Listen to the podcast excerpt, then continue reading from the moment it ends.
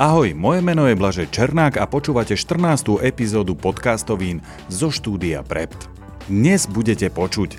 Najlepších 10 podcastov má dosah až na 35% poslucháčov. Ako sa správajú poslucháči počas leta? Zverejnili nominácie na podcast roka, Tip na začínajúci podcast je študentská lavína a v téme sa venujem tomu, ako si zriadiť domáce podcastové štúdio. A ešte vo fanfekte vám poviem, kedy vyhlásili podcast za slovo roka. Poďme na to. Edison Research zverejnil údaje o dosahu podcastov v USA. Najzaujímavejší údaj je ten, že prvých 10 najpočúvanejších podcastov má dosah až na 35% poslucháčov. To je celkom ohromujúce číslo, keď si predstavíte, že počet podcastov v angličtine sa počíta na 100 tisíce a prvých 25 podcastov má dosah až 45%. Inými slovami, ak napríklad chcete mať veľký zásah reklamy, stačí vám zainzerovať do top podcastov. Avšak reklama v podcastoch nie je len o kvantite, ale aj kvalite. Takže ak máte špecifický produkt, je lepšie a aj možné si vybrať menší zásah, ale lepšie cielený. Z údajov je ešte zaujímavé to, že až 19% dosahu tvoria podcasty mimo top 1000. To sú tie malé s malým dosahom, ale výborným cielením.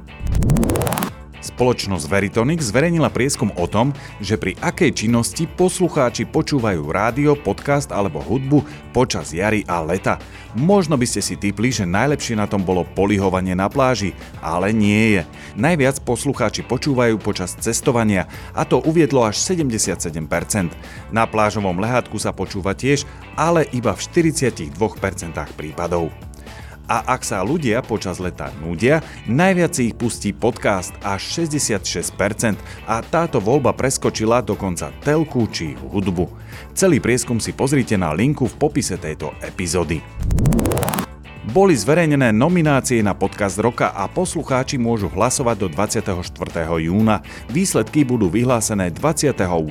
júna. Organizátorom patrí veľká poklona, ale predsa len vec, na ktorú si musím zvyknúť sú názvy kategórií a samotné kategórie.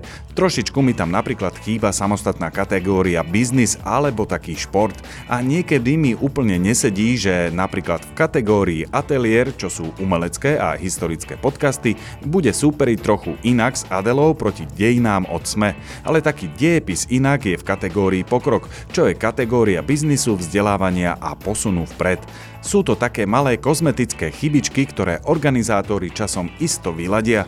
Rozhodne držím palce nominovaným. Vy hlasujte, lebo okrem iného môžete vyhrať aj ceny. Medzi najúspešnejšími podcastami na Spotify za posledný týždeň podľa Chartable boli v redakcii od denníka N, Vražedné psyché a Profil zločinu od ZAPO. Cez Apple sa darilo Tour de Svet od ZAPO, na druhé miesto poskočilo Bekimovo horúce kreslo od Európy 2 a do top 3 sa vrátilo Dobré ráno od SME. Dnešným typom na začínajúci podcast je študentská lavína. Ako už naznačuje názov, je to o študentoch. Dominik a Martin sa budú v každej epizóde zhovárať so študentami vysokých škôl, ktorí porozprávajú o tom, ako sa študuje na slovenských univerzitách. Podcast je teda aj pre stredoškolákov, aby sa lepšie mohli rozhodnúť, kam ísť študovať. Držím podcastu palce. Poďme na dnešnú tému. Jedna stará podcasterská múdrosť hovorí, že kto nezačínal s podcastom doma, ten akoby ani podcasterom nebol. Veru, nahrávanie doma má svoje čaro, ale ideálne je sa na to trošku pripraviť a vyrobiť si aké také štúdio doma. Nebudem hovoriť o profi výrobe štúdia niekde v pivnici či v garáži, ale v bežnom byte, v bežnej izbe. Krokom číslo 1 je zvoliť si miestnosť, ideálne čo najmenšiu. Čím väčšia miestnosť, tým je pravdepodobnejšie, že sa vám bude zvuk odrážať a bude to znieť ako vo veľkej telocvični a to nechcete. Kľudne zvolte šatník alebo väčšiu komoru či špajzu. Šaty môžu byť prirodzeným pohlčovačom zvuku a v komore môžete prehodiť cez poličky deky či uteráky a izolujete zvuk. A to je aj krok číslo 2 Izolácia. Nemusíte sa izolovať od rodiny, ale od holých stien a podlahy. Všetko hladké totiž odráža zvuk a to nechcete. Ak máte možnosť, nalepte alebo zaveste na steny izolačné peny. To je základné pravidlo. Na zem určite dajte koberec. Parkety či linoleum nie sú dobré. Jednoducho, čím viac zakriete steny či podlahu, tým lepšie pre zvuk. Vyvarujte sa však obrazom či zrkadlám. Sklo odráža zvuk ešte lepšie ako stena a preto logicky zatiahnite aj záväz na okne. Denné svetlo na nahrávanie aj tak nepotrebujete. Tretím krokom je výber mikrofónu. Tejto téme som sa už venovala a tu iba zopakujem, že mikrofón za 100 eur je pre začínajúceho podcastera dobrým riešením. Ak neplánujete rozhovory, stačí vám aj s USB káblom, ktorý len dáte do počítača a nahrávate. Mikrofóny s XLR koncovkou sú síce lepšie, ale k tomu potrebujete aj rekordér či zvukovú kartu a mix. Štvrtú vec, ktorú si kúpte, je aj pop-up filter. To je taký ten okrúhly tanierik vyplnený sieťkou pred mikrofónom. Robí to to, že redukuje P a B. Lepšie mikrofóny ho väčšinou už nepotrebujú, ale je to niečo, čo stále robí rozdiel a budete to počuť. Niektoré mikrofóny sa predávajú dokonca už aj s pop-up filtrom. Piatú vec, ktorú potrebujete je stojan na mikrofón. Tu veľmi vymýšľať nemusíte, stačí vám malá trojnožka na stôl. Ak budete mať stále miesto, môžete zvážiť aj rameno a pripevniť ho o stôl. A ak veľmi kopete do stola a buchate po ňom počas nahrávania, odporúčam vám ešte shock mount, ktorý tlmí nárazy.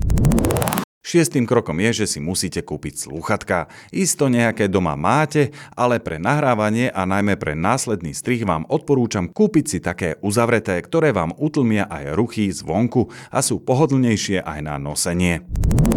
No a posledná vec, ktorú musíte vyriešiť je nahrávací aj editačný software. Je ich niekoľko a aj zadarmo, či už ide o Audacity alebo Reaper, prípadne GarageBand pre Applistov. Urobia presne to, čo ako začínajúci podcaster či podcasterka potrebujete. Nahrajú vám hlas a vy ho môžete postrihať a upraviť. To boli základné kroky a veci, ktoré potrebujete vyriešiť na domáce štúdio. Upgradovať môžete kedykoľvek. Ja si pamätám, že moje prvé domáce štúdio bola detská izba môjho syna. Obklopil som sa dekami, vyrobil som si dokonca mini stenu z pien a nahrával som. Vzrúšo z nahrávania to bolo veľké a doteraz trvá. To štúdio už síce nemám, lebo nahrávam v štúdiu Prept. Na záver tu mám ešte fun fact. Slovo podcast roka bolo vyhlásené za slovo roka podľa New Oxford American Dictionary, ale nebolo to tento rok, ani minulý a dokonca ani pred desiatimi rokmi. Stalo sa tak v roku 2005. Je to už 18 rokov. Slušná doba, čo poviete?